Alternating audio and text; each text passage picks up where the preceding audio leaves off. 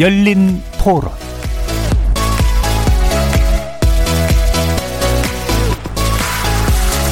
안녕하십니까. KBS 열린 토론 정준희입니다. 전범 기업에 대해서는 명당한 조치를 취하는 게 맞고 지금 시점에서는 법적 조치나 모든 걸 할 수 있는 거를 전부 해나가라는 거죠. 일본에다 요구할 거 당당하게 요구하고 그리고 매듭을 짓는 게 좋다. 그리고 일본도 이웃이기 때문에 어쩔 수 없이 아무리 미워해도 결국은 같이 갈 수밖에 없지 않느냐. 지금 하늘 간의 관계는 살얼음판인 것 같아요. 코로나 때 입국 관련해서도 말이 많았고 지금도 무역 이런 거는 아직도 말이 계속 많은 분야니까 이제 한일 관계 개선을 위해서는 잘못된 잘못된 과거에 대해서 양 정부가 협의하에 사과를 받을 수 있도록 이런 방향으로 나가야 될 것 같아요. 현재 모든 문제와 과거는 다 연결되어 있으니까 과거가 해결이 돼야지 앞으로 더 잘 나아갈 수 있지 않을까. 사실 어떻게 보면 불법 점령이었고 예, 그를 통해서 부를 축적한 것은 당연히 회수 절차가 있어야 된다. 그게 저는 정당하다라고 생각을 하고 있습니다. 경제적으로 저희가 불이익이 어느 정도 있는다 하더라도 사과나 어떤 이런 부분들은 반드시 이루어져야 된다라고 생각을 합니다. 준비가 미진한 상태에서 그냥 섣부르게 행동해 왔던 것 같아요. 국제사회에 연대를 맺거나 뭔가 실익을 얻을 수 있도록 강하게 나갈 수 있도록 제대로 해야죠. 돈으로 배상을 하건 보상을 하는 게 중요한 게 아니라 과거에 대한 거를 사과를 하는 게 그게 선결이 돼야 되는데 그거 없이 그냥 돈으로만 해결한다는 것도 되게 우스운 일 같고요. 앞으로 그 후손들한테도 그런 교육을 시켜야 미래를 위한 한일 관계가 더 좋아질 거라고 생각을 합니다.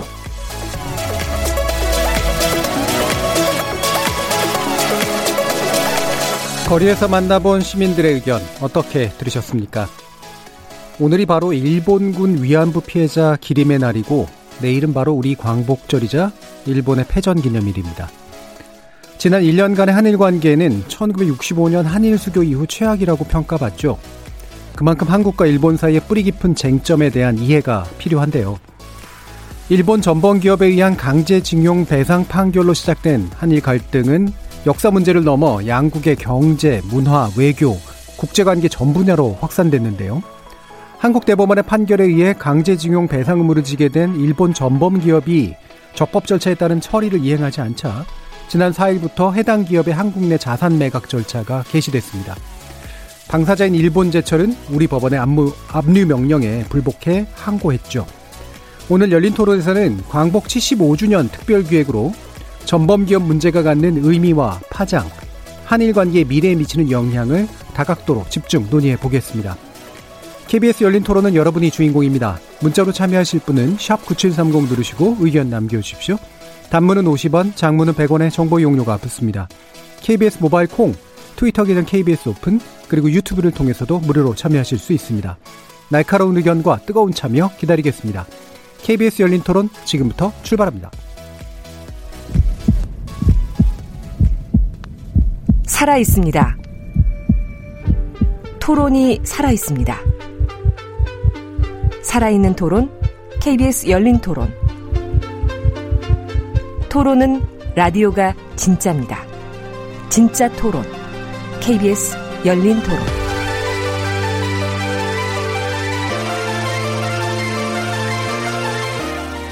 자, 지금 스튜디오에 네 분의 패널 함께하고 계신데요. 한신대 일본학과의 하종문 교수 나오셨습니다. 안녕하세요. 자, 그리고 세종대 호사카 유지 교수님 나오셨습니다. 예, 안녕하십니까. 그리고 강제동원 피해자 소송 대리를 맡고 계시죠? 임재성 변호사 나오셨습니다. 예, 반갑습니다. 자, 그리고 오는 20일 개봉하는 영화 동아시아 반일 무장전선의 김미래 감독 모셨습니다. 안녕하세요. 네, 안녕하세요.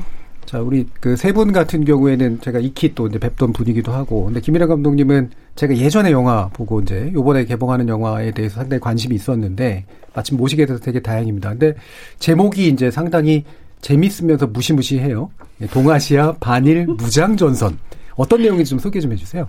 네, 영화 동아시아 반일 무장전선은 70년대 일본에서 일본 전범 기업을 대상으로 연속 폭파 사건을 일으킨 주인공들과 그 이후 성찰의 시간을 담은 작품이거든요. 예. 이들은 그 당시 일본의 전범 기업을 대상으로 일본의 침략 전쟁과 식민 지배의 책임을 물었던 건데요. 어, 전쟁 전뿐만 아니라 전후에도 동아시아 나라들을 경제적으로 계속 침략하고 있다고 판단했던 것이고 이것을 즉각 중단하라고 요구했습니다. 이들이 공, 폭파 공격을 했던 대표적인 전범 기업은 미쯔비시 중공업, 미쯔이물산, 대성건설, 가시마건설, 하자마 구미 예, 같은 예. 기업들입니다. 그러니까 이게 동아시아 반일 무장 전선인데 무장해서 어쨌든 일종의 테러 행동과 비슷한 그렇죠 그런 폭발 행동을 했던 거고 아마 일본 내에서 많은 이제 문제가 됐던 사건으로 알고 있는데 동아시아라는 규정을 했고 또 반일이라는 말을 일본이 스스로 썼단 말이에요. 그 부분도 상당히 좀 특이하다라고 판단이 되거든요. 내용적으로 이제 반일이라고 하는 말을 쓴 일본인들이 왜 반일이란 말을 썼을까? 어떻습니까? 그렇죠. 한국에서는 음. 쓰지 않는 반일이라고 하는 것을 예. 일본인이 스스로 이제 반일을 하는 거잖아요. 음, 음 일본이란 나라 에 대해서 반대를 한다라는 건데 그들이 반대했던 일본이라는 나라는 전쟁을 하는 나라 예. 그리고 전쟁을 했던 예 그런 것에 대한 어, 전쟁을 했다라고 하는 것은 일본 제국주의를 이야기하는데요.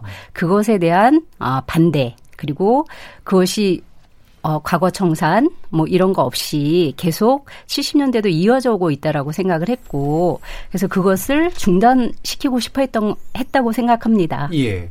그러니까 결국 동아시아의 공존과 화해를 어, 못하게 했던 제국주의 일본에 대한 반대를 일본인 스스로가 성찰적으로 네네. 한 거고 네네.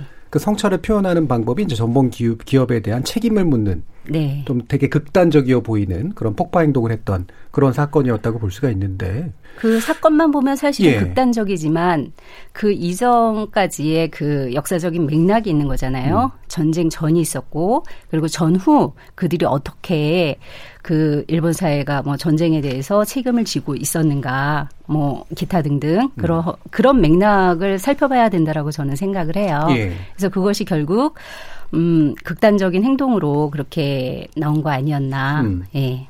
상당히 좀 의미가 있는 그런 사건인데 사실은 한국인들은 잘 모르잖아요.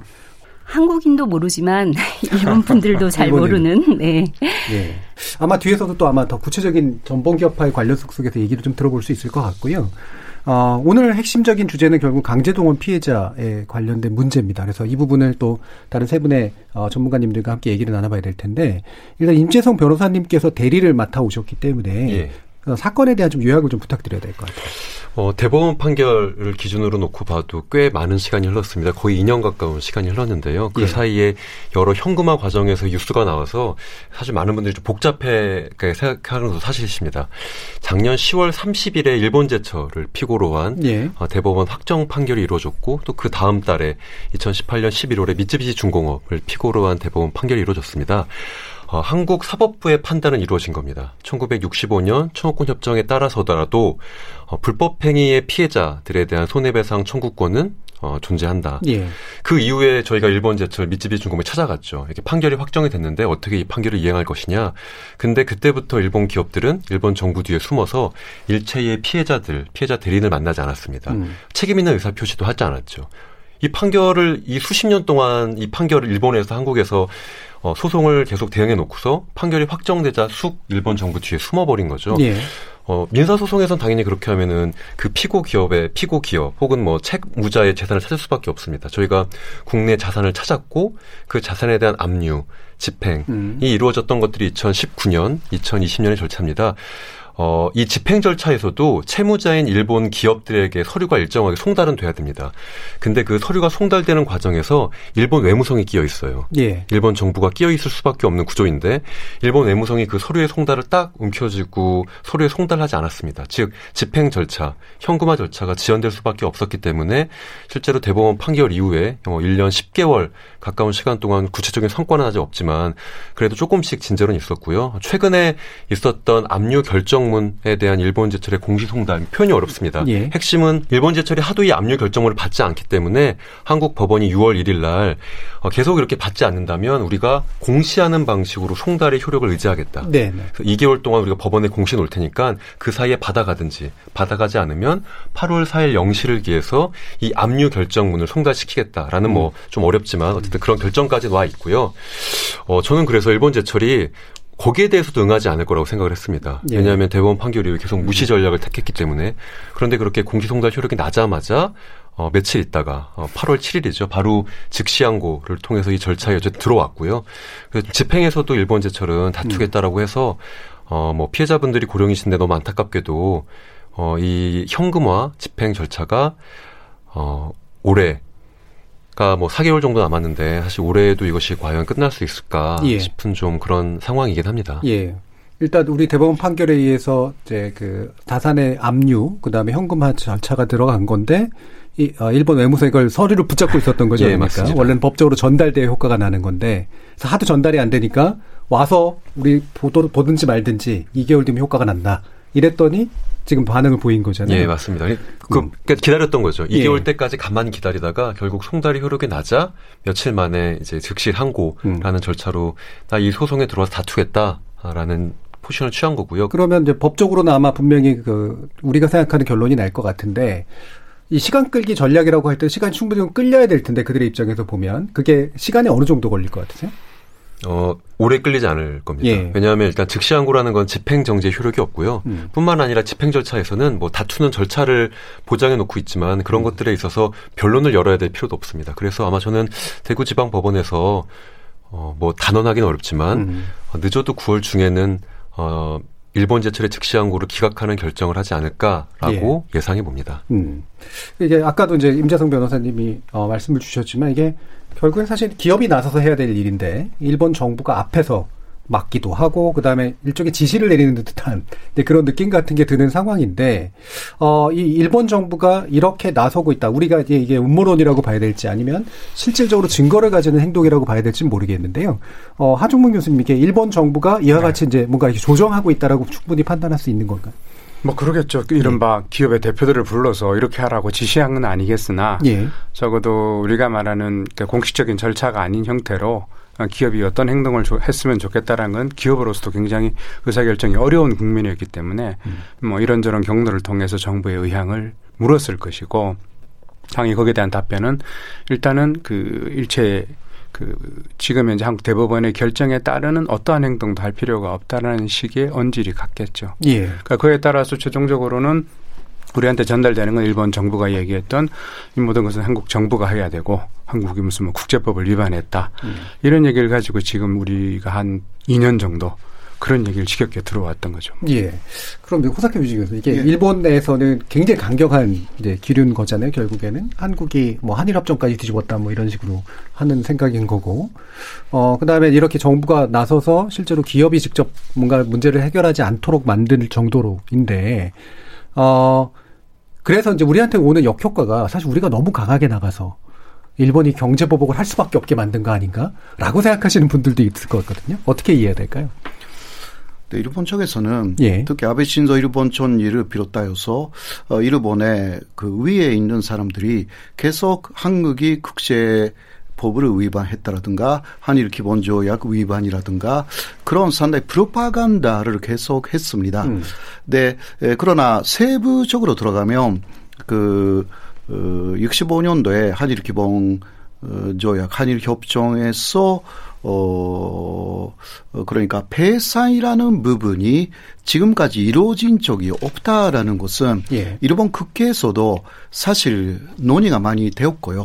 세부에 들어가면 어, 이번에 판결에 대해서 일본 정부는 어, 반대할 수 없는 입장입니다. 음. 그러니까 결국은 어, 그 한국 쪽에서 잘 해달라. 이러한 이야기를 하는데 그러나 아베 신조 일본 총리는 그 이야기를 하지 않고 한국이 잘못되어 있다. 네. 이런 식으로 나오기 때문에 이게 프로파간다라는 측면이 굉장히 강하다고. 그렇게 해서 어그 일본 내에서의 한국에 대한 반감 어 그것을 지지율에 에, 그 연관을. 연결시키고 어 그리고 또 앞으로 한국이 여러 가지 한국 쪽의 전단송을 어, 주장을 하여도 일본 국민들의 힘으로 막겠다. 이러한 전략으로 나온 것 같습니다. 예. 법적으로 들어가면 어그 어, 그러니까 어, 한국의 법원의 에, 결정에 반대할 수가 없습니다. 거기에도 어 65년도에 일단 끝났다라는 이야기를 또 꺼내면서 어 법원의 결정은 존중 그 존중하니까 그러니까 다 한국에서 예. 돈의 문제는 해결해 달라. 음. 이거는 아베가 아니라 조금 하이급에서 음. 이야기를 하기 시작한 것입니다. 그러니까 예. 여러 가지 그 어, 2준, 3준 전략으로 한국을 압박하고 적어도 어그 돈의 문제는 일본 기업의 손해가 가지 않도록 해달라. 예. 마지막 소리는 여기에 있는데요. 예. 그러나 거기 아까 이야기했지만 일본 국민들의 한국에 대한 반감 이곳을 굉장히 많이 키워왔어요. 예. 네. 결국엔 정리해 보면 일본이 이렇게 아베네가 이런 식으로 나오는 건 그게 자신의 정치에 유리했기 때문에 네, 네. 강경 자세로 나온 거고 그다음에 서로 만약에 약간 이 문제를 처리하더라도 돈은 니들이 알아서 해라. 예, 예, 네, 이 문제는 예, 그렇죠. 이런 식의 이제 태도를 결국 가지고 있다라는 네. 그런 말씀이신 거죠. 어, 그, 그럼 아까 이게 변호사님 그 제가 알기로는 이게- 지금 일본 제철이 신일본 철주금이라고 예전에 그 말하던 좀 바뀌어 왔습니다. 그런 예, 신일본. 제철에서 지금은 예. 일본 제철로 예, 바뀌었죠. 예. 신일본 죽음에서. 예. 그렇죠. 그러니까 이게 이런 기업들이 예전에는 피해자들과 만약에 이제 자신들이 어떻게 해야 될지는 잘 모르겠는데 법원의 판결이 나면 뭐 기업의 이미지도 있고 하니까 어느 정도 좀 처리할게라는 태도로 알고 있었거든요. 근데 이게 완전히 바뀌게 된 건 결국은 기업의 입장이 아니라 아베 정부의 입장에 의해서 이뤄진 것이다 이렇게 판단하면 될까요? 어, 요 소송이 왜 1945년 이전에 있었던 일을 예. 지금 2020년에 쟁점이 되고 있는지 약간 의아하실 분도 있을 것 같습니다. 근데 저는 지금이 딱 중요한 시기다라고 생각을 하는데요. 음, 음. 어, 결국 한국 사회가 민주화되기 이전까지는 87년 민주화 이전까지는 사실 여러 식민지 한국 전쟁 시기에 피해자들이 자신의 목소리를 내기 어려웠죠. 그건 위안부 피해자 까지 포함을 해서 어, 민주화 이후에 이 피해자분들이 어, 자신의 권리를 확인하고 또 식민지 지배 책임에 대해서는 일본에서 뭔가 법적으로 다툴 수 있다라는 생각들을 하십니다. 그래서 일본에서부터 90년대에 이 소송이 시작이 됩니다. 예. 미쯔비시 같은 경우는 1995년, 일본 제철 같은 경우는 1997년에 이제 그러면서 일본 기업도 피해자들을 대면하게 되는 거죠. 예. 그 과정에서 피해자들과 논의를 합니다. 이 문제를 꼭 이렇게 법률적으로 풀어야 될 것인지 아니면 개별 기업과 피해자들 사이에서의 어, 화해 형식 혹은 협의 형식을 풀 수 있을지 특히 일본 기업 중에 일부 기업들은 중국인 강제 노동, 음. 강제 동원 피해자들과는 그런 협의의 사례도 있었기 때문에 이 문제에 대해서도 그러니까 조선인 강제 동원 피해자들에 대해서 그런 협의 절차가 이루어졌습니다. 예. 미쯔비시 중공업 같은 경우 10여 차례가 이상 되는 절차가 있었고 또 일본 제철 같은 경우에서는 제가 이제 일본 제철 대리를 하다 보니까 과거에 이루어졌던 협상을 보면 실제로 구체적으로 논의까지 해요. 어, 그럼 우리가 한국 접식자에 음. 어, 돈을 좀 기탁하면 이것을 피해자의 규모를 확인해서 피해자들에게 배분할 수 있는지, 일본, 일본에서 기업이 확인하기 한국 피해자의 규모는 얼마인지 이러한 구체적인 논의까지 이루어집니다. 2012년의 대법원 판결 이후에도 일본 제철 안에서는 만약에 이 대법원 판결이 확정되면 우리가 이행할 수밖에 없는 것 아니냐라는 의견이 충분히 나오고요. 근데 어, 아베 내각, 특히 이기 아베 내각이 이루어진 이후부터는 이 문제에 대한 태도가 완전히 바뀌죠. 즉 예. 개별 기업들이 피해자와 협의를 하거나 협상을 하는 과정들이 모두 중단이 되고 대법원 판결을 지켜보자. 그때 우리가 지금 확인했던 것처럼 사실 그때 아베 내각은 대법원 판결을 뒤집기 위한 사법농단 재판 거래에 시도를 했던 것이고 그 판결이 그대로 확정되자 이제는 갑자기 기업들은 모두 내 뒤에 나와라라고 해서 대법원 판결은 국제법 위반이고 한국은 약속을 지키지 않는 나라고 한국은 이 국제법 위- 위반 상태를 시정하길 바라고 라는 방식의 거의 뭐 고장난 라디오 같은 내용만 틀고 있는 겁니다. 그래서 어, 역시 이기 아베 내각의 역사 수정주의, 역사 퇴행주의를 논하지 네. 않고서는 지금 이렇게 일본 기업이 결국 소송에서 진 패소 피고 아닙니까? 아, 이렇게 무책임하게 대응하는 것들을 이해하기는 어렵다라고 음. 볼 수밖에 없죠. 결국에는 민간과 이제 사법 정의의 문제였다면 사실 해결될 수도 있었을. 또 어떠면 좀 더 일찍 해결될 수도 있었을 건데 아까 이제 화학회 유재 교수님께서 말씀하신 것처럼 이제 아베 내각이 가지고 있는 어 잘못된 역, 역사 의식, 역사 수정주의 게다가 이제 그걸 정치로 활용하려는 게 이제 상을 완전히 바꿔버린 그런 상태가 된 거로 우리 국민들이 이해하는 게 확실히 맞을 것 같은데 그럼 그 당시 상황으로 좀 돌아가 보죠. 그 하종근 교수님께 여쭤야 될 것 같은데 이게 어 정말 이게 강제징용에다가 강제 노역 하게 된 그런 상황들, 대단히 노예와 같은 상황들이었던 건 맞는 거죠. 그렇습니다. 그러니까 어 이른바 임금에서도 뭐 최근에 한국 내에서는 뭐 같은 임금을 받았거나 뭐 이런 얘기들도 나옵니다만 지금까지 현존하는 대부분의 활용 가능한 자료에서 조선인과 일본인의 임금 격차가 있었고요. 예. 단순히 격차에 머무르는 게 아니라 일단은 대부분 건너간 조선인들의 경우에는 거의 집단 형식으로 기숙사라고 부르지만 사실상 주거를 제한하는 형태입니다. 외출이 제한되고 그 안에 주어지는 밥들은 가- 정말 식사라고 하기 어려운 그리고 거기서 도망을 가게 되면 개인적인 린치 같은 것들이 있고요. 네. 필요해 어, 뭐 상황에 따라서는 정말 사망에 이르는 구타 같은 것도 비일비재했었습니다. 그러니까 업장에 따라서 달랐었는데 아까 그 김민혜 강님 말씀하신 대로 그 동아시아 반일 무장전선이 공격했던 기업 중에 세 개가 건설 회사입니다. 음. 그러니까 대, 대, 다이세 건설하고 카시마 그다음에 하자마구미. 근데 이 세 기업들이 대부분 어떤 거냐면 조선에서 중국도 마찬가지입니다만 가장 그 저급의 노동, 그러니까 어떤 식으로든 불해먹을 육체 노동을 직접적으로 할 수 있는 사람들을 일본인들은 군인을 가야 되고 그다음에 좀 더 고급 작업장에 활용을 해야 되니까 조선인들을 가장 힘든 작업장에 몰고 갔거든요. 당연히 거기는 노동 조건도 열악하고 관리도 잘 되어 있지 음. 않은. 그래서 결론적으로 말씀드리면 당시에 일본인들이 이랬으니까 조선인도 그에 상응하는 대우를 받았다. 물론 그런 기업은 있을 수 있습니다. 네. 근데 우리가 말하는 거는 이른바 참새 한 마리, 아, 제비가 한 마리 온다고 해서 보물을 얘기할 수는 없지 않습니까? 그러면 전체의 구조 틀에서 이른바 조선인 노동, 노동자들에 대한 노예적인 상태는 당시에 일본의 식민 지배로부터 말미암은 그게 전쟁이 겹치면서 만들어낸 구조적인 폭력이다. 이렇게 예. 말씀드릴 수 있겠죠. 예. 바로 이 전범 기업이라고 이제 지금 명확히 이제 부르고 있는데 그래서 아까 김미래 감독님이 이제 그 취재하고 결국은 이렇게 훌륭한 영화로 만들어 주신 그 내용이 이제 저한테도 굉장히 좀 충격적으로 다가왔던 게 일본인들도 스스로도 전범 기업의 문제를 문제 삼았었구나. 그게 70년대 일이긴 합니다만. 그리고 이게 이제 아주 어 명확한 이제 그런 사례라고 볼 수가 있는 것 같아요. 어떻습니까? 그러니까 그들이 봤던 것은 일본 제국주의였잖아요. 예. 제국주의였잖아요. 그러니까 제국주의라고 하는 것은 어쨌든 남의 나라를 침략해서 식민 지배를 해서 거기로부터 자원과 노동력을 착취하는 거잖아요. 네. 그래서 음, 그 노동력을 착취하고 자원을 착취해서 이득을 보는 곳이 어, 이득을 보는 자가 누구인가를 본 거죠. 네. 그래서 그들이 어, 그래서 자료 조사를 하고 연구를 하고 그랬던 것이 이제 기업의 그 성장 배경이었던 거고 제국주의를 중단시키기 위해서는 어 전범 기업을 타겟으로 해야 된다라고 생각을 하거든요. 일본이 패전하고 나서 아시다시피 이제 일본의 전후 청산이라고 하는 것들이 만들어지는 거는 다시 미국 과 소련의 대립, 우리가 말하는 동서 냉전 구도에서 만들어지고 미국은 어쨌든 일본을 자기 편으로 끌어들이기 위해서 굉장히 관, 관대한 배상을 하잖아요.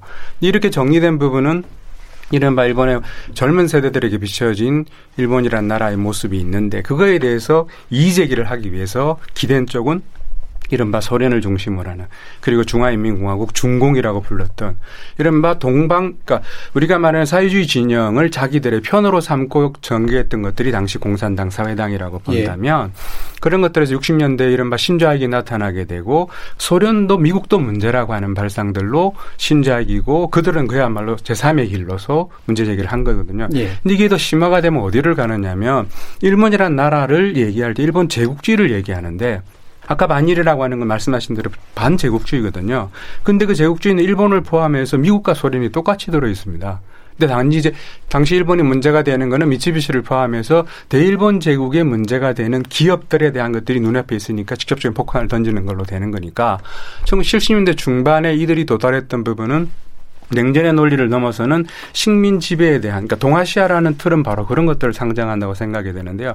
동아시아에 있었던 이른바 가해자로서 가해국으로서 일본의 모습을 가장 직물적으로 보여주는 것은 물론 일본 정부이겠으나 기업은 연속성이 훨씬 더 크거든요. 일반적인 일본인들이 이제 전범 기업이라고 인식을 했는지는 잘 모르겠습니다만 어 어쨌든 자신의 자기의 나라의 기업이 제국주의 기반이었고 그다음에 우리들은 피해자가 아니라 사실은 가해자야라고 하는 그런 성찰을 갖는 건 굉장히 어려운 일이었을 것 같은데 그게 예, 그 시기에 참 그렇게 가능하고 표현됐던 예, 게 되게 신기하거든요. 예, 예 그래서 그 감독님 께서 예. 만드신 영화의 배경이 74년, 75년. 그렇죠.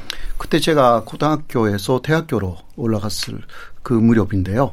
그러니까 어 그때 pop바템 장면을 그 사진 잡지로 많이 봤습니다. 예. 저도 많이 놀랐죠. 근처에 계시지 않았고요. 예, 예. 네. 그때 도쿄에 있었으니까. 음, 음. 네, 대학교에서 계속 나오는 이야기가 이러한 기업들은 지금도 지금의 상인이다. 음.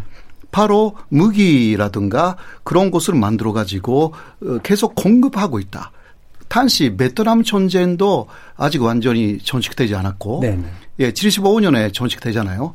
그러니까 어그 특히 미제에 대해서 이야기를 많이 했고 뭐 소련에 대해서도 그랬지만 어 거기에 일본이 전제 아직 가담하고 있다.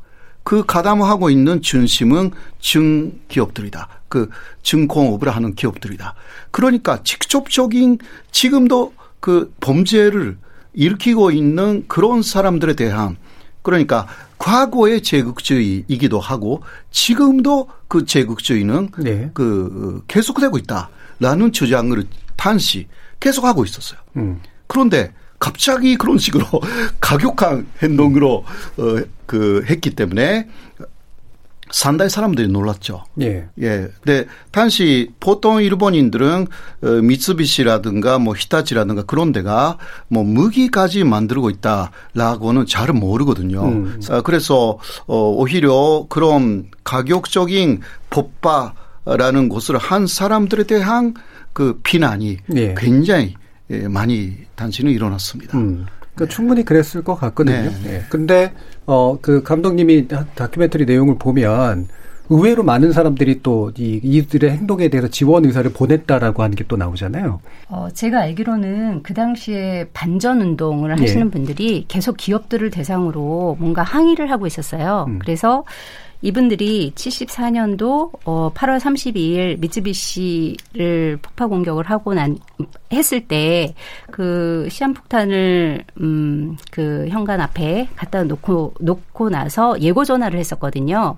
아 거기 그 그런 게 있으니까 사람들 피신 시켜라라고 음. 했는데 사실 이 사람들이 뭐 시간 시간이 부족했다 뭐 이런 얘기도 있지만 어 그 워낙 이제 그런 그 공격을 많이 받았기 때문에 그것이 이렇게 주요하게 들리지 않았던 거죠. 예. 예. 예.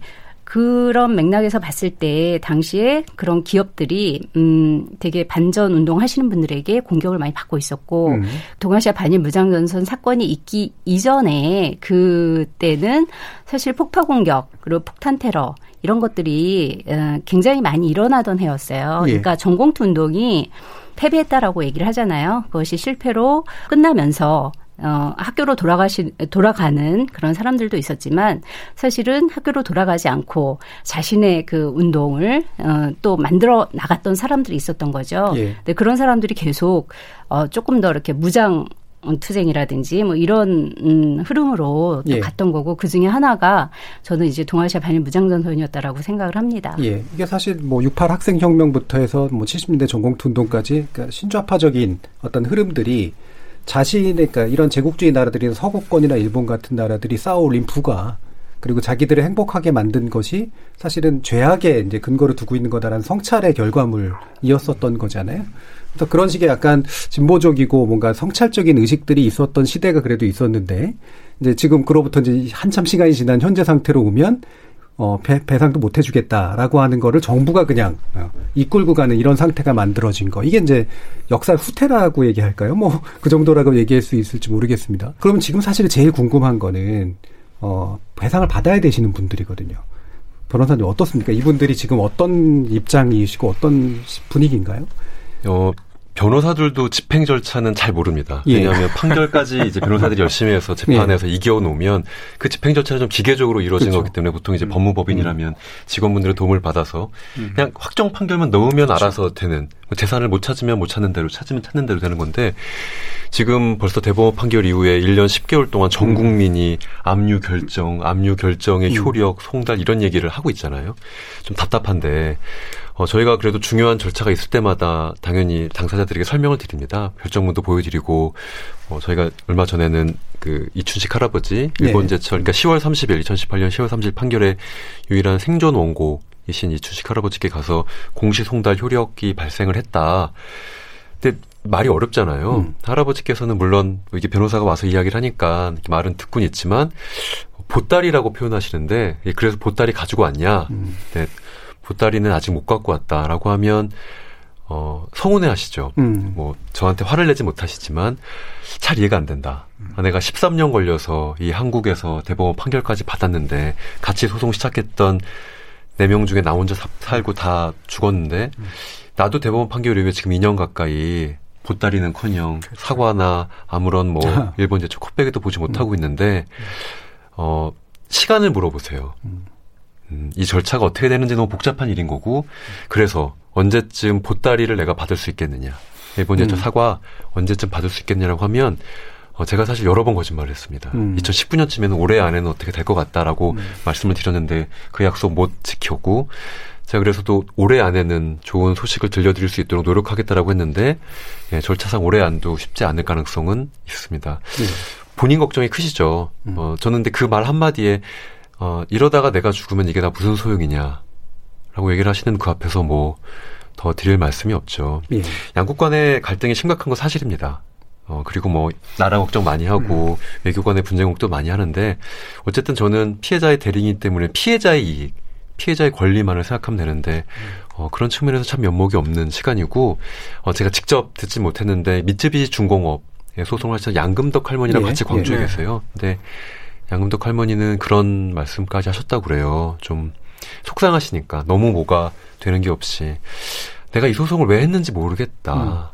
그러니까 정작 어, 그 어떤 사과나 배상도 받지 못한 상황에서 이렇게 시끄럽게만 하고, 사실 저는 피해자분들께서, 특히 고령의 피해자분들께서 이렇게 밤중에 혼자 생각하시다 보면, 아, 이게 참 다 무슨 소용이 있어서 이 소송을 한 거지라고, 예, 돌이켜 보실 수가 있을 것 같다는 생각이 들 때마다, 어, 참, 화가 나죠. 이렇게 고령인 피해자들이 있는지 뻔히 알면서 이렇게까지 시간을 끄는 것도 참 답답하고요. 예. 근데 어쨌든 지금 저는 법적인 절차로서 할 수 있는 것들을 하고는 있지만 예, 빨리 되지 않는 게 제일 답답한 상황입니다. 그 이춘식 할아버님인가요? 이렇게 나 때문에 이런 양국 간의 갈등 생긴 거 아닌가라는 그런 약간 미안한 마음 같은 거를 표현하셨던 적도 있었던 것 같아요. 아주 우연이었던 예. 것 같아요. 이춘식 예. 할아버지께서 그냥 어, 광주에서 서울로 올라오시면서 전화를 하셨어요. 음. 그 사무실로 간다고 그래서 아이고 뭐 어떻게 자녀분들이 나오셔서 서울역에서 이렇게 좀 모셔와 주시냐. 근데 뭐 그때가 마침 일본 수출 규제 다음 날이었어요. 음. 그걸 알고 오신 건 아니에요. 그냥 예. 어떻게 진행될지 궁금해서 오셨는데 설명을 드렸죠. 어, 이렇게 이렇게 되고 있다. 근데 그때 이렇게 보시더니 이게 혹시 나 때문에 이런 거라면 아, 참 미안하고 걱정인데 하지만 그 뒤에 건 보도가 잘 안 되는데 그래도 그래도 그래도 내가 힘들게 얻어낸 판결 음. 저는 사실 할아버지께서 위축되거나 걱정되시면 어떨까 생각이 들었거든요. 예. 충분히 그러실 수 있는 상황이었는데도 불구하고 그래도 나는 판결에 따라서 배상 받고 싶다라고 음. 하셔서 할아버지는 그냥 그 생각만 하시면 된다고 음. 말씀드렸습니다. 아니 나라 걱정은 예, 나라님들 하셔야죠. 예, 나라님들 하셔야죠. 그왜 할아버지께서 그 걱정까지 하세요? 그렇습니다. 자, 광복 75년 특별기획 한일 관계의 미래 전범 기업에게 묻는다. 어, 대법원 판결 이후 불거진 한일 갈등 되돌아보고 전범 기업 그리고 일본 정부의 실질적인 문제점이 무엇인지 구체적으로 들여다봤는데요. 이어서 후반부 토론에서는 이 출구를 찾지 못하는 한일 갈등의 현주소 진단해 보고요. 양국 정부와 시민단체가 할 수 있는 그리고 해야 할 일들은 또 무엇인지 대안 모색해 보는 시간을 가져보겠습니다. 전반부 토론은 여기서 마무리하겠습니다. 여러분께서는 KBS 열린 토론과 함께하고 계십니다. 토론이 세상을 바꿀 수는 없습니다. 하지만 토론 없이 바꿀 수 있는 세상은 어디에도 없습니다.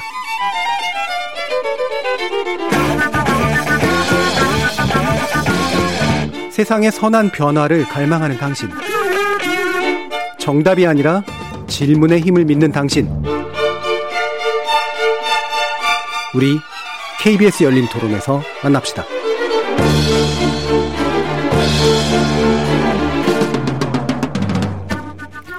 KBS 열린 토론 오늘은 세종대 호삭 세종대 호사카 유지 교수 그다음에 동아시아 반일 무장 전선의 김미래 감독 한신대 일본학과 이 하종문 교수 그리고 임재성 변호사 이렇게 네 분의 전문가와 함께하고 계십니다. 어 이제 어, 아까 이제 김 그 감독님께서 이제 일본 내부의 어떤 경험과 시각에 대해서 이제 말씀해 주셨는데 어 우리 사회도 사실은 이걸 계기로 어 일본을 바라보는 뭐 시각에서 좀 구체적으로 좀 달라지는 그런 부분들이 좀 있는 것 같거든요. 어 기본적으로 김 감독님 이렇게 우리 사회가 어, 일본과 일본 전범 기업 이런 것들을 아, 바라보는 그런 생각 어떻게 실제로 달라지셨어요? 저는 일본과 일본 전범 기업이라기보다 사람을 좀 보고 사람을. 싶은데요. 예. 예. 제가 동아시아 반일 무장 전선을 영화로 만드는 과정에서 어, 그들이 자신의 나라의 제국주의에 반대하기 위해서 사실은 이제 이런저런 행동을 했지만 연대하고자 했던 그런 사람들은 어, 동아시아의 민중 어, 혹은 음. 인민이었다라는 거죠. 그들이 에, 그런 연대하고자 했던 그런 민중들을 그 동아시아라고 하는 그 예. 틀 내에서 봤다라는 것이 어, 소위 말하는 국제적 연대라고 하는 거잖아요. 그래서 그 당시에 그렇게 국제적 연대를 하려고 했다. 음, 인민과. 그러니까, 어, 일본 음, 제국주의에 반대해서 싸우는, 어, 동아시아의 인민들과 연대하고자 했다라고 하는 것이 굉장히 중요한 지점이라고 보고요. 그래서 우리가 사람과 사람이 만났을 때 그 만남을 통해서 뭔가 할 수 있는 일들이 생기지 않을까라는 예. 생각이 듭니다. 예. 그래서 사람에 주목한다라는 건 사실 그 연대 가능성을 보는 거잖아요. 즉 네. 갈등의 국면에서 그리고 그 70년 그러니까 지금 그 찍어주신 그 다큐멘터리 내용에서 저도 굉장히 공감이 갔던 부분은 실제로 일본인들 가운데 우리도 잘 모르던 시절에 한국의 과거의 조선 민중에 대해서 연대 의사를 표시하고 동아시아의 관점에서 한국의 어, 어떤 그 피해받았던 사람들의 관점에서 일본에게 책임을 물었고자 했던 일본인들이 있었다. 이 부분이 상당히 좀 감동적이었다고 생각이 드는데요. 그래서 뭐 75년 사건이었던 거가 4.19 혁명하고의 네. 유대를 네. 표현하기, 연대를 표현하기 위한 어떤 행동으로 또 나왔다고 네. 어, 그런 말도 좀 들었던 것 같습니다. 호사카 유주 교수님, 일본인들 가운데 사실은 이렇게 좀 양심적이고 뭔가 연대하려고 하고 이런 분들이 사실은 저는 상당히 있다고 알고 있는데 이세가 네, 막 축소된 분위기 같은 그런 느낌도 좀 있는 것 같아요. 예, 그래서 45년 이후 어, 사실상 그 일제 간점기에 상당히 그 어, 뭐라 그럴까 일제에 반대하려고 해도 못했던 사람들이 예. 꽤 일본에 있었던 것입니다. 음, 음. 실제로 반대 운동했던 사람들은 어, 혐소에 들어가야 했고요. 사실. 음. 그리고 옥사한 사람들도 꽤 있었습니다. 근데 그런 사람들은 45년 이후에 사실 새로운 의사 표시를 하기 시작했죠. 때 에, 그런 사람들 중에 그러니까 진보적인 생각을 가진 사람들이 많았죠. 근데 그 진보적인 생각을 가진 사람들이 에, 그 트까지 전선을 음. 막 크게는 만들기 시작한 거죠. 하나는 역시 그 무력 투쟁이었고 음. 또 하나는 그렇지 않고 어 예를 들면 어, 신문사라든가 그런 언론을 그 움직여야 된다. 라는 사람이라든가 또 국회의원이 돼가지고 일본을 바꿔야 된다. 그런 좀 평화적인 방법으로 어 상당히 진보적인 음. 생각을 확산시켜야 되겠다. 이런 부류로 크게는 두 가지로 나눠졌어요. 네.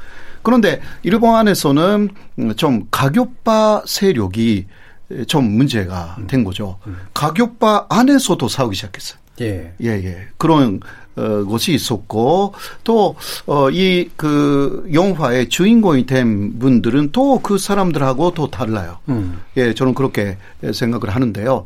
어, 여러 가지 갈래가 음. 그 나왔는데 일단 그런 무제한투쟁하고 어좀 약간 논리적인 부분에서 어, 일본을 바꾸자라는 예, 예. 그러한 두 가지가 있었는데 에, 지금도 일본 안에서는 평화적인 방법으로 일본을 바꾸자. 음. 그리고 현재 아베 정권은 그러한 45년까지의 일본의 에, 부활이다. 음. 어, 그 정권의 제국주의 정권의 사실상 부활이다.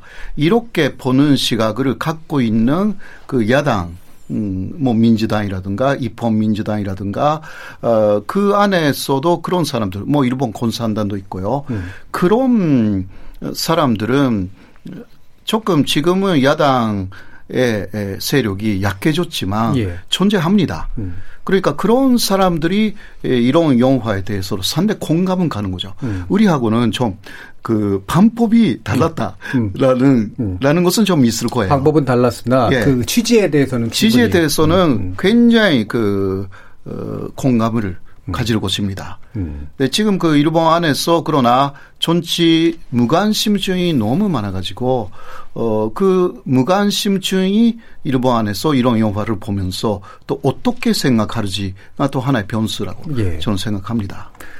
임재석 변호사님이 예전에 그러니까 그 시사직격에서 사실은 되게 그 이 문제를 좀 이렇게 양국에 대한 이해 이런 예, 것들을 예, 좀 예, 풀어보려고 했었죠. 하셨었잖아요. 예, 예. 그러니까 물론 네 분의 언론인 가지고 어, 이야기를 나누는 그런 것들이었는데 의도대로 잘 한국 국민한테 안 받으려는 측면은 있지만 일본도 가보시고 그러면서 일본의 양심 세력이랄까 또는 우파지만 우파가 왜 저런 생각을 할까 뭐 이런 것도 아마 접해 보셨을 텐데 이런 일본 전범 기업에 관련된 문제에서 이제 강제징용 배상의 문제에 이르기까지 어느 정도의 간극이나 연대 가능성이 좀 느껴지시던가요? 음. 좀 절망스러운 상황이긴 예. 합니다. 예. 그러니까 일본 안에서 대법원 판결에 대한 뭐 이제 대법원 뭐 당연히 다 아시겠지만 지금 일본의 뭐 아베 정권을 제외하고 그냥 여론조사 단순 여론조사에서도 어, 한국이 약속을 지키자는 나라다는 뭐 과반을 훨씬 넘어서 뭐 8, 90%에 음. 가까운 비율의 응답이 나오고요. 한국 대법원 판결이 국제법 위반이다. 이건 역시도 마찬가지입니다. 이거는 음.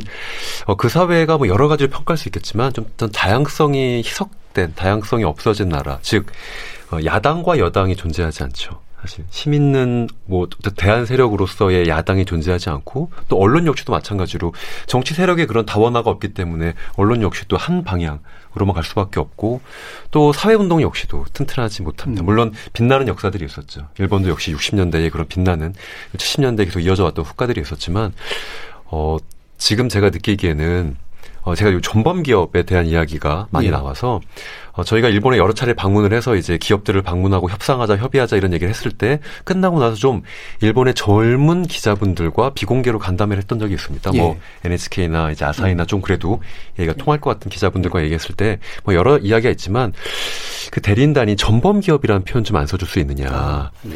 안 그래도 일본 안에서 당신들 얼마나 악마화 시켜서 우리가 보도를 하는지 우리도 당신이 와서 설명하는 것들에 대해서 올려서 데스크를 올리면 막 당신 화내는 걸로 결국은 나간다.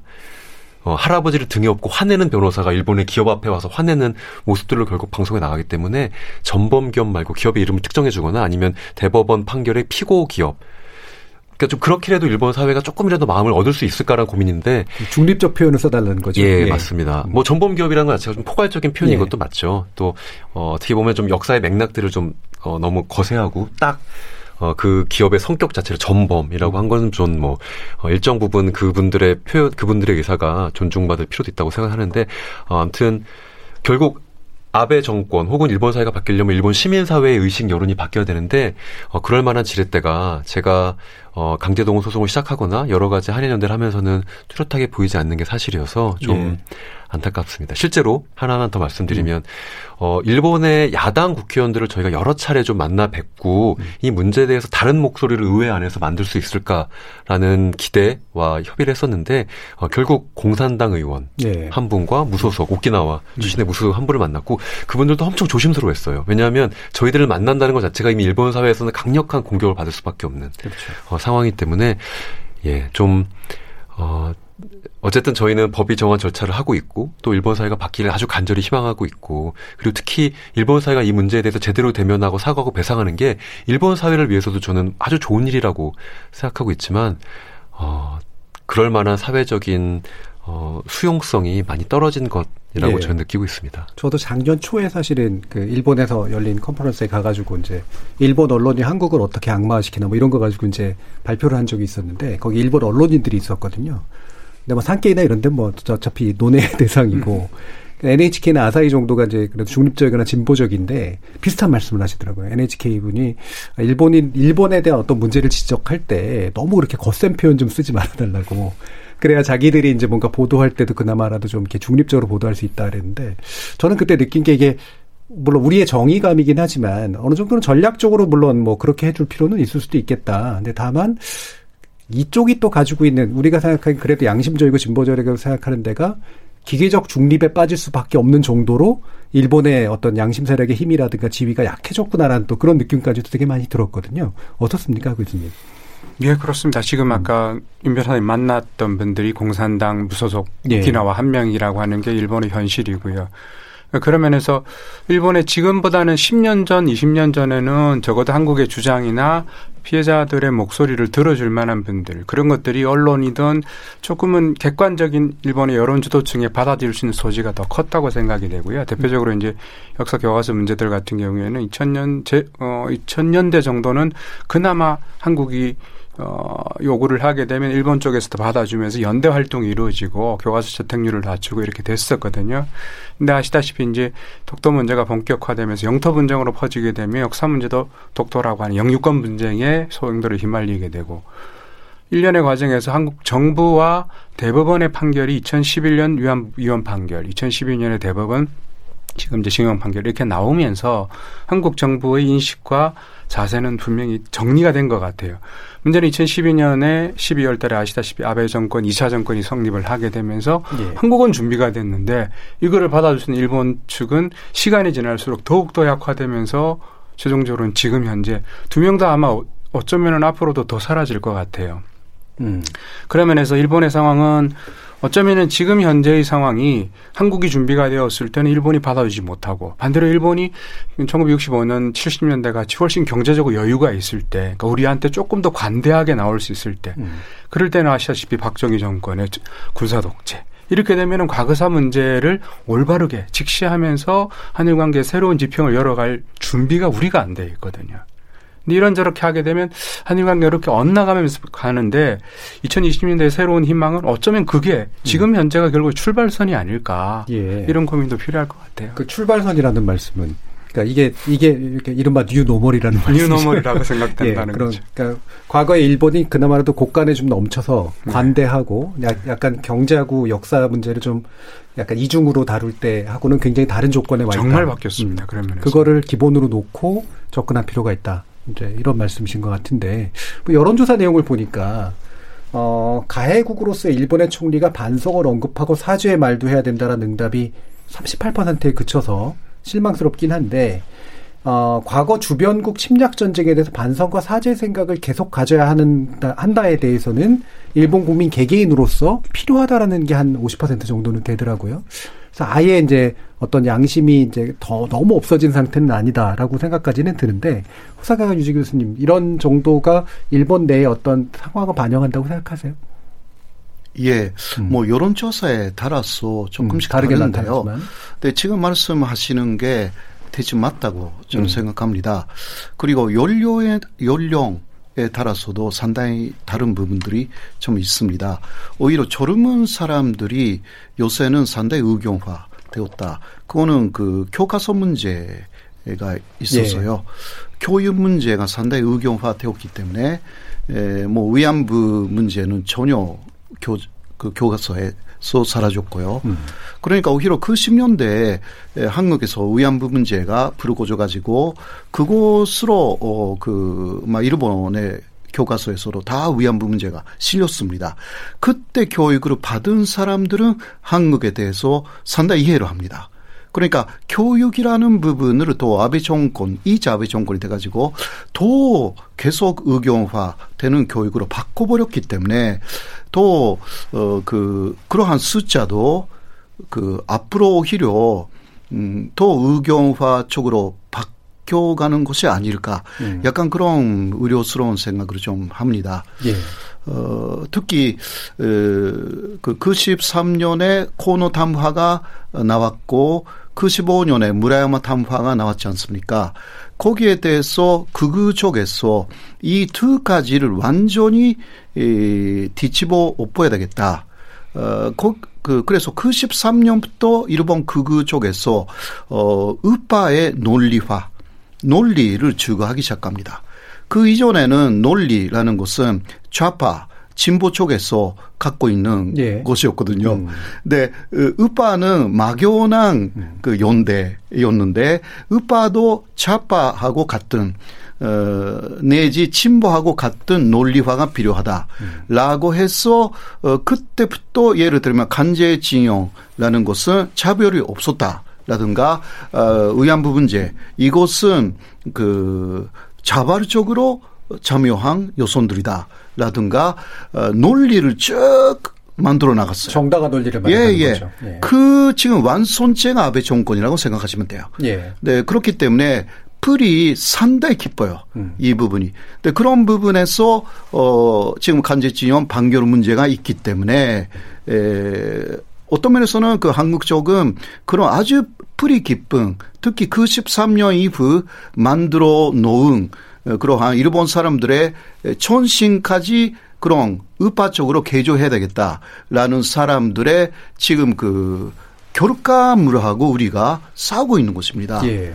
어, 오히려 이러한 그 인식이 대단히 중요하다고 저는 생각해요. 음.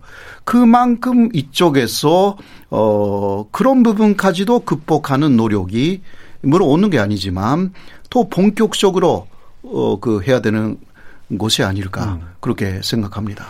그럼 김민혜 감독님, 그, 네. 취, 그 실제로 취재하시고 촬영하시고 그러면서 이런 분위기를 느끼셨어요. 그러니까 어려우셨을 수도 있을 것 같은데 만약 이렇다면 아무리 이제 연대하시는 분들하고 만나고도 하고 그랬겠지만 그 영화의 이제 핵심 주제를 보면 일본이 가해자임에도 불구하고 피해자 의식에 빠져 있다라고 하는 거에 대해서 우리가 가해자다라고 하는 걸 명확히 하고자 하는 사람들의 어떤 행동들이었던 건데 지금 이제 말씀들을 쭉 들어보면 전쟁의 피해자인 것처럼 이제 생각하는 게 아주 일반인들의 많은 생각으로 가 있고 그게 아베 정권에 굉장히 중요한 기반이 되고 있는 상태에서 어 만나시는 분들이나 이런 분들이 그런 어떤 가해자로서의 책임 이런 것들을 좀 가지고 있거나 뭐 이런 것들이 좀 느껴지나요? 네, 저는 그래서 이제 그 동아시아 반일 무장전선 예. 체포 이후로 그들을 지원해 나가는 지원년에 좀 주목하고 싶은데요. 네. 그 지원년도 어 마찬가지로 이들을 이 동아시아 반일 무장 전선의 사람들과 마찬가지로 어떤 조직이나 뭐 어떤 협회 뭐 이런 식이 아니라 정말 어 그것의 방법에는 동의하지 못하지만 동의하지 않다 하더라도 그들의 생각, 그들이 제기했던 문제 에 대해서 그거를 안고서 음 스스로 이제 뭔가를 하려고 하는 사람들 이런 사람들이 지원년으로서 이제 활동을 쭉 하셨는데요. 어, 영화에서도 어, 나왔지만 초창기에 그 지원년이 에, 한 몇백 명, 예, 이렇게 집회를 하, 하게 되면 그렇게 모이고 그랬었어요. 예. 그리고 지금은 많이 나이가 드시긴 하셨지만 어 그분들이 전국적으로 그러니까 어디를 가든 제가 만날 수 있었고 어 그래서 느, 낀 것은 어, 일본 사회에 참 두텁게 넓게 이들이 어, 퍼져 있다. 그리고 음. 존재하고 있다. 근데 그 존재를 저희가 이렇게 이렇게 취재하러 다니고 찾아가고 이러지 않으면 만나지 않으면. 못했던 그런 음. 사람들을 음. 제가 만났던 거죠. 그래서 상당히 많이 있구나라는 사실을 알게 되었고요. 에, 굉장히 중요한 부분인 것 같아요. 예. 음. 그러면 이제 이 문제를 해결하는 방언들에 대해서 얘기를 해야 되는데 이렇게 이제 한편으로 보면 어둡지만 또 한편으로 보면 그래도 양심적인 사람들이 있고 뭐 숨어 있건 아니면 찾아내야 되건 간에 상당한 이제 연대를 할 수 있는 분들도 일부 존재를 하는데 지금 조건에서 우리가 이제 결국 뭐 사법 절차대로 해결해야 되는 게 맞긴 하지만 흔히 말하는 이른바 외교적 해법 이라고 하는 것을 또 얘기를 많이 한단 말이에요. 뭐 현실적이다라고 하는 그런 이름 하에 어, 하 교수님은 이런 외교적 해법이 실제로 가능하다고 보세요? 뭐 사실 얘기 나온 것들은 굉장히 많으니까요. 예. 1 플러스 1에서 2 예. 플러스 2라든지 여러 가지 숫자로 이렇게 상징되는 표현되는 여러 가지 방식들이 있었고 그다음에 입법 노력으로서는 문희상 국회의장 전 국회의장의 음. 안이 있었고요. 그다음에 그저께였네요. 8월 12일 날에는 지금 이제 대한 변협 쪽에서 그 인권 재단을 만들어서 위안부 문제 같이 해결을 해보자라고 얘기하는 또 그런 그룹의 안도 나오긴 합니다만 문제는 한국 쪽에서 우선 안이 만들어져서 단일한 정도를 형성하는 합의 구조가 지금은 굉장히 정치적으로도 복잡해진 것 같아요. 이게 정리가 안 될 것 같고 그 다음에 다음에 허들은 일본 쪽에서 과연 누가 받을 것인가. 음. 이 문제는 더욱더 요원해지는 느낌이거든요. 음, 해법은 사실은 그런 면에서 양측이 만족할 수 있는 해법이 없다면 저는 오히려 역발상으로 가는 것도 맞다고 생각이 되고 아까 임 변호사님 말씀해 주신 대로 어, 소송을 했던 분들이 내가 이걸 왜 했는가에 대한 자괴감이 빠지는 거는 양국의 법 체계가 충분히 적어도 법적 판결에 대한 최소한의 존중이라고 하는, 그러니까 음. 법치의 원칙이 무너지고 있다라는 얘기지 않습니까? 그렇다고 한다면 우리가 이 문제에 대해서 한일 양국이 결국에는 이제 어, 일종의 이제 현금화가 되게 되면 일본 정부가 제재를 할 거고 그에 대한 비용을 우리가 일본 한일 양측이 치러야 될 텐데 그 치르는 의미를 과연 어떻게 설정할 것인가에 대한 담론이 굉장히 중요해질 것 같아요. 이게 다시 앞에 했던 것처럼 우리가 말하는 한국에 대한 그 근거 없는 비판과 그 혐오를 양산하는 또 우리 쪽에서도 마찬가지로 일본에 대한 얘기들을 했을 때 이른바 원색적인 비난에 관한 얘기 음. 이런 것들이 아닌 형태로 법적인 판결을 존중하는 아까 말씀하셨지만 이 부분의 모델은 2007년 이미 미국 일본의 대법원에서 판결을 내렸거든요. 그리고 선례 모델이 있거든요. 근데 이거를 해결했을 때 일본이 제일 걱정하는 것은 한일 청구권 협정이라고 하는 65년의 틀이 무너지는 거다. 그러면 대법원 판결이 나더라도 실행이 되더라도 한일 협정의 틀이 무너지지 않는다는 것을 어떻게 할 것인가. 굉장히 고차원의 고민이 합니다만 제가 아까 출발선이라고 말씀드렸던 거는 결국은 65년이 출발점이라면 그 출발점을 포함해서 새로운 뉴모노멀을 만드는 작업이 사실은 우리가 지금부터 얘기해야 될 내용이라는 거죠. 음. 자잘한 부분에 대해서 논의를 했을 때 상대가 비토를 놓으면 해결될 기미는 전혀 없습니다. 피해자는 계속 소외되는 현실이고요. 그러면 시간 우리 편이 아니라는 것들은 우리도 자각해야 될 문제라고 생각이 돼요. 그러면 어. 좀 더 그냥 뭐 저는 그냥 직설적으로 얘기하면 얘기하면 음. 그냥 법원의 판결이 실현이 된 상태에서 나머지 우리가 치러야 될 비용이 어떤 것들인지에 대한 부분들을 한일 양국이 정말 머리를 맞대고 시뮬레이션을 해볼 필요가 저는 있다고 생각이 돼요. 예. 그 비용이 정말 크다. 라고 한다면 최종적인 국면에서 사실 전쟁이니까요. 예. 근데 전쟁을 할 수는 없는 거다. 그러면 톤다운 시켜서 어디까지가 가능한 건가? 그 피해에 대해서 양쪽이 감내할 수 있는가? 이런 논의를 역순으로 해서 계산을 해보고 사회적인 담론으로 붙이는 것도 이 논의를 지금 현재 같은 답보 상태를 탈출하는 하나의 방안이 된다는 거죠. 음. 이 정도의 어떤 그 근본적인 인식으로 실제로 자리를 마주할 수 있을 거라고 보세요, 후사카 주님. 그러니까 지금 그 어, 문제는 일본 쪽에서 전혀 그 한국 쪽에서. 뭔가 예. 어, 이야기를 하자라고 해도 어, 일본의 태도는 결정돼 있습니다. 그렇지 않습니까? 어, 그러니까 모든 것은 한국 안에서 해결을 해달라. 어, 한국의 에, 법원의 판결은 어, 존중한다. 자 그러면 그 안에서 해결한다라는 것은 한국 정부가 돈을 내든지 혹은 한국 기업에서 돈을 내든지 그것으로 그 해결을 할 방법이 있는가? 뭐 이른바 포철이다 이런 데서 돈 내다 이런 이런 예, 얘기잖아요. 예. 네, 그렇다면 그 그런데 피해자가 원하는 것은 기본적으로 어 일본의 배상이거든요. 배상 일 배상이라는 것은 그 범죄 사실을 인정한 사과인 예. 것입니다. 범죄 사실을 인정하지 않는 사과는 몇 번 했습니다. 그렇지 않고 범죄 사 범죄 사실을 정확하게 인정하여서 사과를 하고 그 표시로서 배상금을 내는 것입니다. 예, 이게 그 피해자이자 그리고 또 그 변호단에 다 일치된 생각이죠. 일본 자 그것을 그 한국 안에서 어, 어떻게 하는 것으로 뭔가 같은 그 것을 만들 수 있습니까? 같은 내용을. 어, 저한테 물어보시는. 예, 그러니까요. 예. 그러니까 그 그러한 넘기겠습니다. 일본이 예. 그런 식으로 어, 그 배상이라는 사과를 했다 라는 거하고 똑같은 것을 일본이 참여하지 않고 한국 안에서 만들 수가 있습니까? 그렇죠. 대- 뭐 대충 기금 만들어서 돈을 들이든 방식으로 이제 결국 피해자들이 받아들일 수 있겠냐 이런 말씀이시잖아요.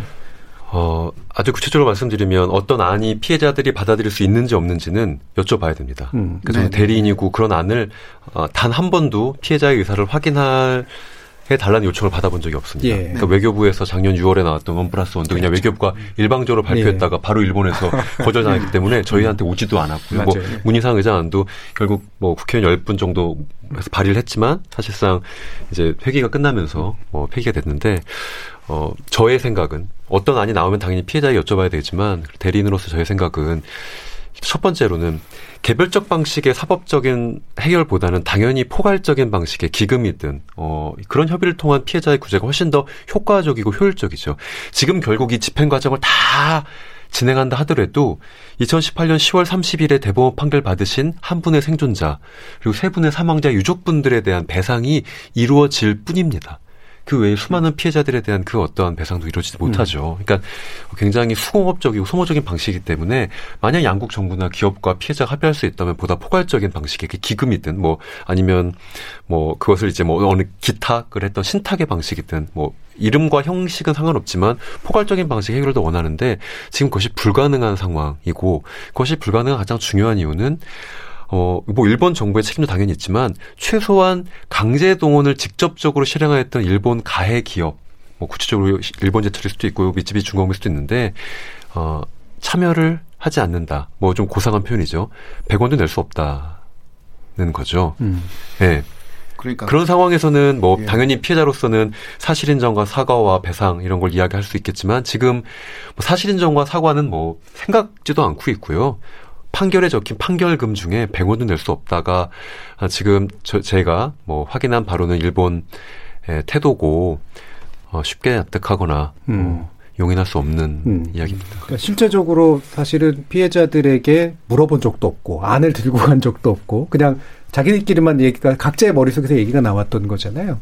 그리고 실제로 그게 협상의 어떤 결과물로 만들어진 적도 없었고 그래서 피해자들께 여쭤볼 게 없는 이제 그런 네, 맞습니다. 사실은 그런 상태고 어, 머릿속에서 이른바 요즘 내피셜이라는 표현을 쓰긴 씁니다만 이렇게 하면 외교적으로 해결되는 거 아니야? 저렇게 하면 해결되는 거 아니야라는 그런 안들만 난무하고 있는 그런 상태인 것 같은데요. 제가 그 부분에 대해서는 음, 어, 한국과 일본 정부가 어, 여러 가지 채널로서 논의하고 있죠. 어, 근데 그 논의라는 게 굉장히 낮은 수준에서 낮은 이루어져요. 수준. 왜 낮은 예. 수준이냐면 올라갈 수 있는 뭔가의 합의가 없기 때문이고 음. 뭐 아마 다뭐 아시겠지만 예, 일본 정부의 태도가 굉장히 완강합니다. 음. 이게 뭐 왜 이렇게 지연되고 있느냐를 봤을 때 정말 일본 정부의 그 이걸 양보라고 표현하면 어떨지 모르겠지만 아무튼 이 문제에 있어서 어, 단 일엔도 음. 어, 1mm도 후회할 수, 후퇴할 수 없다 그랬지 않습니까? 예, 예. 예, 사실 그런 태도가 계속 유지되고 있는 한, 어, 그냥 사법적 절차를 계속 국내 법원에서 진행하는 것 말고 다른 선택지가 없는 상황이에요. 뭔가 비교할 수 있는 선택지가 있어서 음. 이것보다 이게 더 낫다. 이것보다 이게 더 대안적인 해결 방식이다라고 할 수 있는 안은 없는 상황입니다. 음. 아까 이제 하종무 교수님 말씀해 주신 것처럼 아, 이게 누군가 머리를 아주 잘 쓰면 대단한 묘수가 나와서 마치 모든 사람들을 만족시킬 수 있을 것처럼 언론들이 뭐 약간은 이제 푸- 연기를 피운다거나 이런 것도 사실은 무책임한 행동이 될 것 같아요. 실제로 상당히 해결이 어려운 조건일 수 있고 그렇다면 우리가 어떤 정의부터 어느 정도까지 피해까지 생각하면서 해나갈 것이냐라는 걸 냉정하게 생각할 수밖에 없을 것 같거든요. 교수님. 예, 그렇습니다. 위안부 문제가 이제 일종의 반면 교사가 될 수밖에 없는데 2015년의 합의 자체가 어 그렇게 얘기했음에도 불구하고 이후의 한일 관계는 2015년의 위안부 합의가 오히려 부정적인 효과가 더 증폭시키면서 이번에 이제 대법원 판결까지 나왔기 때문에 물론 일본의 입장이 이해가 안 되는 바는 아니지만 그렇게 해서 위안부 합의를 이끌어낼 정도의 사실은 정치적 영향이 있다고 한다면 지금 이문 대법원 판결의 문제는 이미 일본에서 최고재판소에서도 했었고 모델이 존재하거든요. 음. 그 다음에 개인 청구권의 문제는 국내적으로는 있다고 그러면서 국제적으로는 없다고 얘기하는 이중잣대도 문제이거니와 적어도 과거사 전반에 대한 일본 정부의 인식 자체가 사실은 굉장히 정치적으로 오염되어 있다고 생각이 돼요. 그러니까 편리할 때마다 자기들의 논리를 갖다 대는데 이게 일치하지 않는다는 거죠. 그러니까 그런 면에서 보자면 한일 관계에서 적어도 일본 쪽이 가지고 있는 어떤 원칙이라고 하는 것에서 사실은 우리가 어떤 게 진짜인지 어떤 것들을 주공격이고 보조공격이라고 그렇게 설정할 수 있는 게 아니라 상황에 따라서 바뀐다라는 거죠. 한국의 입장 이미 확고해져 뒀다고 한다면은 그 문제를 어떻게 갖고 갈 것인가 해서 해결은 안 되더라도 적어도 지금 현재의 상황이 일본이 받아들이지 않고 있고 한국 정부가 했던 부분은 확고한 한국 사회는 합의 구도를 만들어낸 거죠. 근데 그 다음에 있는 부분은 어떤 면에서는 문희상안이든 어떤 아니든 간에 거기에 대한 새로운 일종의 이제 대안이라는 형태로 되는 거지 문제의 근본적인 해결은 아니라는 거죠. 예. 자, 그러면 뭐 이게 어떤 손쉬운 해결이라든가 뭐 이런 그냥 장밋빛 전망을 내는 게 오늘의 뭐 목적은 분명히 아닐 테니까요. 어, 임재성 변호사님께서 소송까지 이겨주셨는데 그 이후로도 해야 될 일들이 공식적으로는 안 남았지만 계속해서 뭔가가 이제 막 남겨진 느낌이 드실 것 같아요. 어, 우리 국민이나 시민사회 어떤 것들을 생각해 주셨으면 좋겠다라는 어떤 말씀을 주신다면 어떤 게 있을까요? 음, 어쨌든 이 문제의 키를 갖고 있는 건 뭐 일본 정부와 기업이기 때문에 그 또 한국에서는 사실 이 문제는 늘 지지받고 응원받는 또 음, 일이지 않습니까? 그렇죠. 그래서 어, 오히려 뭐 이 문제에 대해서 응원과 지지를 말씀드리기보다는 어, 저는 어, 이게 어떤 문제가 사법적으로 결론이 나고 그 절차가 계속 이루어졌을 때 안 좋은 효과들을 또 보여지는 것 같아요. 음. 이 법률적인 논의들, 법률적인 쟁점이 본질을 가리고 있다라는 생각도 듭니다. 압류, 공시송달, 현금화, 집행, 매각 사실 이런 게 중요하지 않습니다. 그런 것들이 너무 2018년 10월 30일 대법원 판결 이후에 거의 뉴스의 대부분을 차지하고 있지만 어, 정말 정작 물어보면 강제 우리 때 강제 징용이라고 얘기하는 사실 법률적 용어는 강제 동원, 동원이죠. 동원. 예. 이고 그 강제 동을 좀 풀었으면 강제 연행과 강제 노동 음. 그래서 그들이 어떻게 끌려갔는지, 그들이 어떻게 노동을 했는지에 대해서 지금 요미루도 사설에서 강제 연행이 아니다라는 방식들로서 뭐 지적을 하고 있어요. 그러니까 지금도 사실은 역사적 사실에 대한 논쟁이 충분히 현재화된 논쟁인데 오히려 저는 음. 어, 오늘도 사실 대부분의 토론들은 이 대법원 판결 이후에 한일 관계의 경색과 뭐 현금화의 실체, 네. 대안 이런 걸 얘기했지만 예, 그 어떤 사람들이 어, 한국 조선의 어, 20대를 전후로 한 젊은이들이 그리고 15세를 전후로 한 또 여성들이 어 일본 군수 기업으로 끌려가서 당했던 고통들을 계속 현재화시키고 계속 재현하고 기억하는 것이 중요하다고 생각하고요. 현금화나 이런 것들은 맡겨주십시오. 예, 예. 뭐 음. 어떻게든 되죠. 음. 그래서 이 뭐 보도가 되는 것들은 뭐 저는 근데 그게 그렇게 일면으로 나가야 될 보도니까. 음. 예, 그리고 그 속에서 당사자들은 계속 그냥 좀 부처화된 기다리는 사람처럼 묘사되는 건 물론 어쩔 수 없다는 건 알고 있습니다. 음. 하지만 그럼에도 불구하고 좀 크게 안타깝습니다. 그리고 예. 제가 얼마 전에 칼럼을 났었는데 어 어쨌든 마땅한 대안이 다들 없는 상황에서 일본 제철 대표이사가 이 문제에 대해서 어, 책임 있는 의사 표시를 한다면 저는 훨씬 더 많은 가능성이 생길 거라고 봅니다. 전문가들이 꿈 같은 소리 하지 마라라고 이야기할 수도 있지만 65년 청구권 협정 대법 판결 언급 안 해도 돼요. 역사적 사실만 인정하면 돼요. 음. 역사적 사실 인정하고 거기에 대해서 유감이고 기억하고 있다라는 언급만 일본 제철 대표이사든 미츠비 중공의 대표이사든 한다면 최초의 일입니다. 강제동원 관련해선 전 그 이후에 한국과 일본 사이에서 굉장히 많은 협의와 논의가 이루어질 수 있는 가능성이 음. 생길 거라고 봅니다. 예. 그러면 마지막으로 김미래 감독님 그 실제로 그 일본 분들을 어, 취재하셨고 그 중에 어뭐 이제 징역을 살다가 나오신 분들도 있었던 거로 알고 있는데 이분들은 어떤 성찰 어떤 상태에 도달해 계시던가요? 음, 일부는 사형수로 도쿄구치소에서 40여 년간 음, 계시다가 어, 2017년에 한 분 돌아가시고 지금 한 분은 거의 어, 몸 상태가 굉장히 안 좋은 상태로 지금 계시고요. 예. 그리고 무기징역 받, 받고 지금 아직도 형을 살고 계시는 분이 계시고 그리고 음 일단 체포됐다가 어 또 석방이 돼서 어, 아랍으로 가서 뭐 일본 적군 활동을 하셨던 분들도 계시고 그분 중에 또 한 분은 다시 체포가 돼서 일본 감옥으로 오셔서 예. 형을 사셨던 분도 계시고요. 그리고 아직 그 잡히지 않은 분도 계시고 음. 예. 어, 그 그분들은 그렇게 예, 지금 살고 계셔서 음, 그분들의 이야기를 다 듣는 건좀 어, 어려웠지만 예. 예, 그분들을 지원해 오셨던 그분들의 이야기를 좀 많이 들었고요. 그분들로부터 이렇게 들었던 것 중에 되게 기억이 나는 것들은 어, 모두가 한결같이, 어, 내가 이렇게 지원을, 이렇게 지원연 활동을 하게 되는 거는, 어, 일본의 전쟁 책임이라고 음. 하는 것을 느끼기 때문에 이 지원연 활동을 한, 하고 계신다라고 얘기를 책임을 느끼고 예. 표현하고 네네. 또 뭔가 지지하고 이런 것들을 해야 된다는 말씀이시죠? 네네네. 음. 여기서 가장 중요한 문제는 무관심인 것 같아요. 그러니까 한 음. 사회 안에서 어, 벌어지고 있는 어떤 사건 어, 그리고 역사적인 어떤 사건이 아직 해결되지 않고 이렇게 지속되어 오고 있는 것에 대한 문제 그런 것들에 대해서 우리가 각 개개인이 관심을 갖고 어 그리고 무언가 이렇게 한 하려고 한다면 음 그러면 음. 좀 달라지지 않을까 이런 생각을 하고 있습니다. 예. 어 저는 그 뒷부분에서 나왔던 얘기였었는데 그분들이 그러니까 가해자인데도 불구하고 피해자인 척하는 그런 일본 사회에 대해서 성찰의 어떤 폭탄을 던진 건데 그 결과로 또한 누군가의 목숨이 사라지고 누군가가 이제 피해를 입었어야 되는 것에 대한 또한 성찰을 하시는 그런 것들을 네. 보면서 결국은 인간으로서의 굉장히 이중적인 고민과 반성 뭐 이런 것들에 대한 어, 연속들이 있었던 것들을 봤습니다. 이게 일본 사회도 이렇게 또 일본 정부도 그리고 우리 사회도 다 같이 각자의 성찰의 무게를 좀 짊어져야 될 때가 아닌가 싶습니다. KBS 열린 토론 8.15 기념으로 마련했던 오늘 토론은 이 정도로 마무리 짓겠습니다. 함께 해주신 임재성 변호사님, 그리고 후사카 유지 교수님, 그리고 하종문 교수님, 그리고 김미래 감독님. 네 분 모두 수고하셨습니다. 감사합니다. 고맙습니다. 고맙습니다. 저는 다음 주 월요일 저녁 7시 20분에 다시 찾아뵙겠습니다. 지금까지 KBS 열린 토론 정준이었습니다.